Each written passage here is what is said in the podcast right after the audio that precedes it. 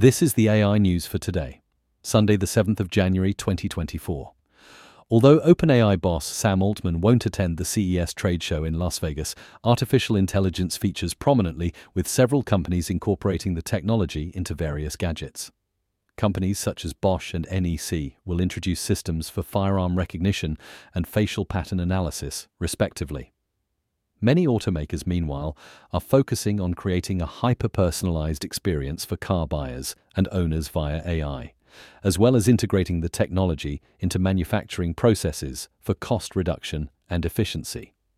Next, Nobel Prize winning economist Christopher Pissarides has voiced concerns about the future of science, technology, engineering, and mathematics careers, citing the rapid advancement of AI may lead to many current jobs becoming obsolete. The warning comes after a significant year of progress for AI technology, with some worrying these advancements could disrupt global labor markets. Pissarides believes despite the existing demand for grads, this could shift as AI evolves, potentially eliminating jobs and reducing the need for certain skill sets.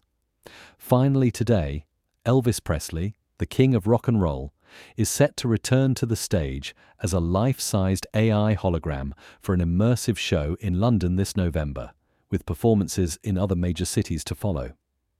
The hologram experience, headed by tech based entertainment company Layered Reality, combines technology, augmented reality, theatre, and multi-sensory effects to replicate the concerts of the past. Criticisms of the use of this technology have arisen, with personalities such as Dolly Parton and Whoopi Goldberg expressing concerns over the use of AI holograms. That's all for today. Connect with us at mrc.fm slash AI News. Hit subscribe and come back tomorrow for more AI news.